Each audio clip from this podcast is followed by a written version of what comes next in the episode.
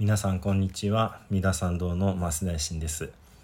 月曜日はねお経ということで今桓武領寿経というお経について少しずつ紐解いております。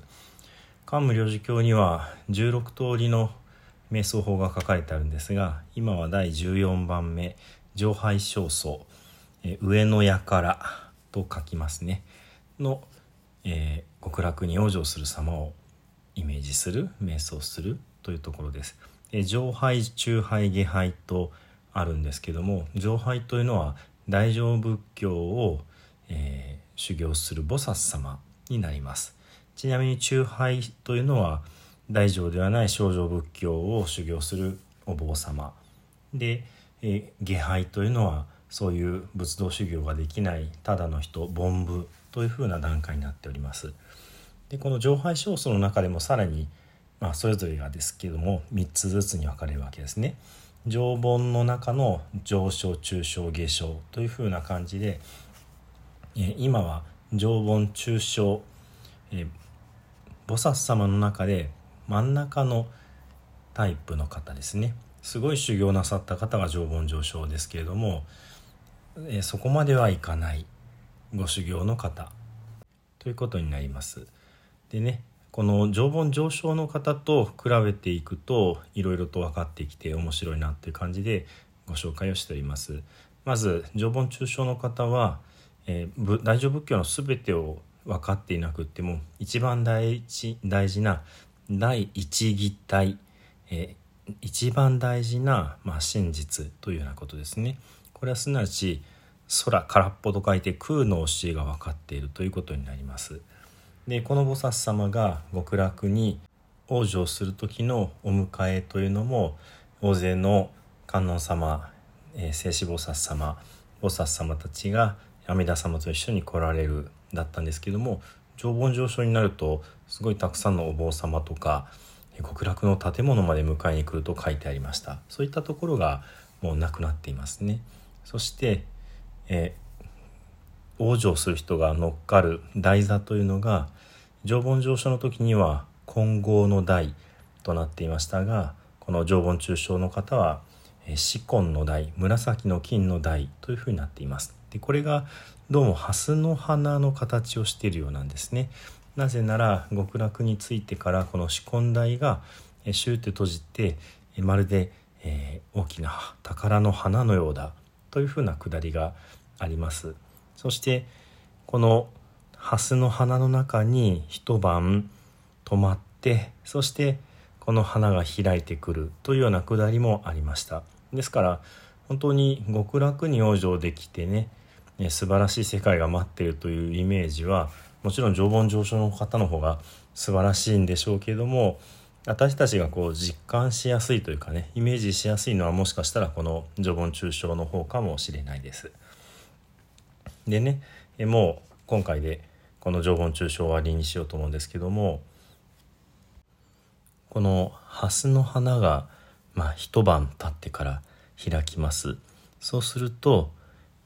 阿弥陀様菩薩様たちがピカーと光ってこの修行者念仏行者を照らすんですね。そうして自然とこう目が開かれるというようなところがありましてまあその赤ちゃんが生まれた時にねその周り中でこの、まあ、昔だったら乳母さん産婆さんが待ち構えていてよしよしってこう産湯を使わせてくださるというような雰囲気の場面かなと思うんですけどもそうすることによってこの第一義体ということが分かっておられたこの念仏行者の方が自然にいろんなことがこう分かり始めるわけですね。7日経った時にあのくたら山脈三母台これ以上ない最高の並ぶものがない悟りこういったものを得られるわけですね。そしてとうとう不退転という位を得ることができる前回ここまでお話ししましたけども不退転というのはもう後戻りしないということです。まあ、どんなにこう怠けていても絶対にテスト点数取って合格することができるみたいな感じでしょうかね。まあ、あの怠けないということが不退点なわけですけれどもその菩薩様としてもう転落することがないという、まあ、安心の位につくことができるそしてこの極楽でいろいろなこう素晴らしさに目覚めた菩薩様はその後何をなさるのかということが書いてありますすなわち、空を飛んで、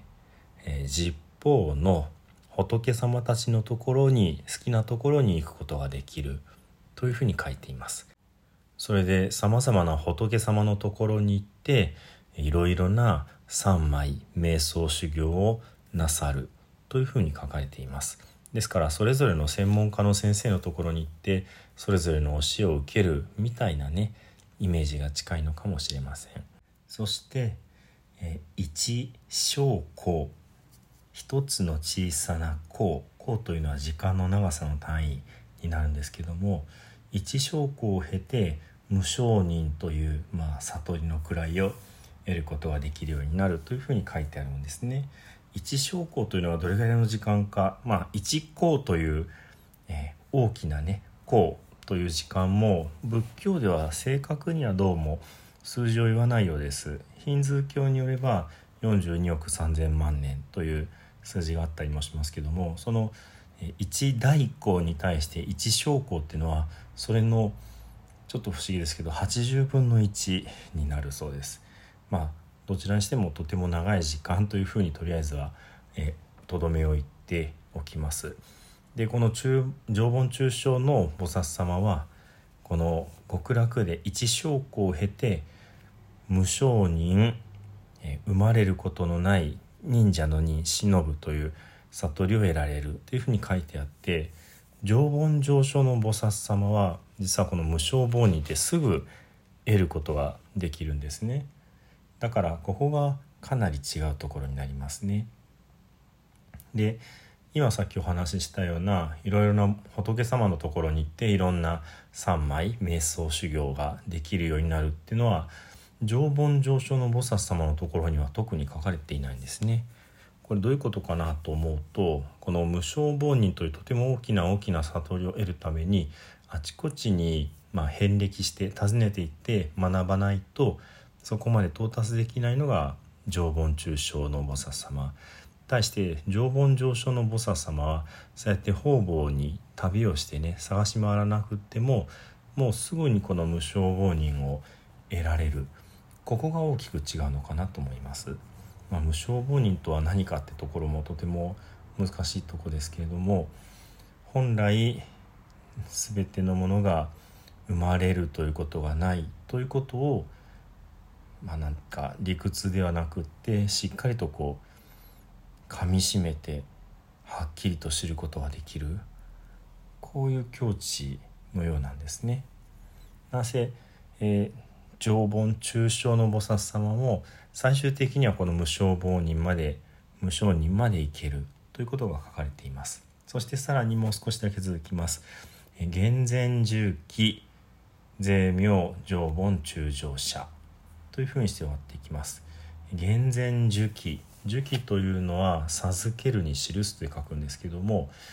目の前の仏様によってあなたも未来に必ず悟って仏となることができますという予言をいただくのが受記という言葉になります。ですので常盆中傷の菩薩様も一証拠という長い時間を経て無承認無償亡人という悟りの位を得ましたら目の前に仏様が現れてあなたも未来に仏になれますよ、まあ、私たちの仲間入りしますからね。っていうふうなお約束をねしてくださって安心をしてくださる。これが常盆中傷に生まれることができた菩薩様の在り方ということになります。このえー、仏様が前に来て受記がされるっていうのは常盆上昇の菩薩様ももちろんそうでした。でもこの常盆上昇の菩薩様の場合にはさらに、えー、無料百千だら二門というねすごいたくさんの数の神秘的な悟りの数々というものを得られるというふうに書いていました。常盆中上の菩薩様の場合にはそこが全くなくって無承認というところがゴールとなっています。こんな風にしてね比べることによってはっきりとその性質性格の違いというものがね見えてくるかなと思います。では実平の念仏で終わりにいたしましょう。土生十年。ナムアミダブナムアミダブナムアミダブナムアミダブナムアミダブナムアミダブナムアミダブナムアミダブ。ナムアミダブツナムアミダブ。